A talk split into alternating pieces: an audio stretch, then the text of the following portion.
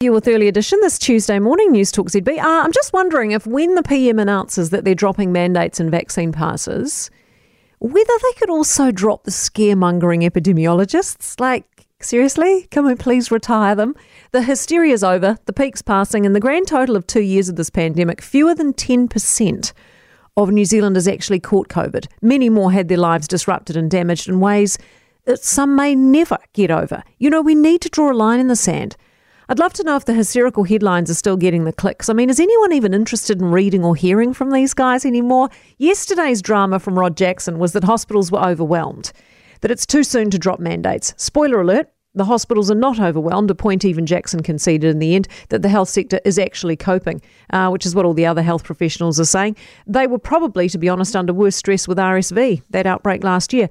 We had an employment lawyer on the show yesterday saying the same thing as Jackson, though that it's too soon to drop the mandates. And the feedback on the text machine after that particular interview uh, was largely unreadable. Given the number of swear words, suffice to say his views did not go down well. Uh, but the epidemiologists screaming that the sky will fall in are sounding a little unhinged at this stage. Rod Jackson, for example, doesn't just want the mandates to stay, he wants all the public health measures to stay the red light, the passes, the masks, the contact tracing, the pressure for boosters, the works.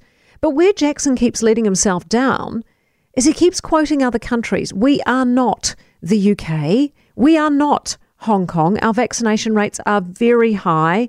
We are a different country made up of different infrastructure and living styles. His argument, we're all going to die, is losing credibility at pace because we're just not.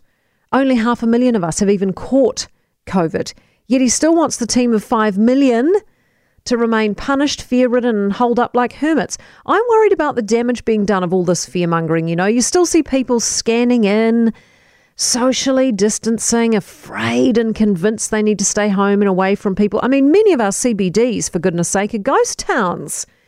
Like we're in a lockdown, but it's of people's own making. Is this really how we want to welcome tourists back into our country? Welcome to New Zealand. Oh, sorry, everything's shut and empty and nobody wants to come near you, we're still trembling with fear. It's actually tragic. I know we have vulnerable, elderly, and immune compromised that we need to protect, but that's true of illnesses, of all illnesses that come our way, to be honest. I mean, how long do we stop life for? When the winter ills and chills arrive, are we back into lockdown again to protect those people?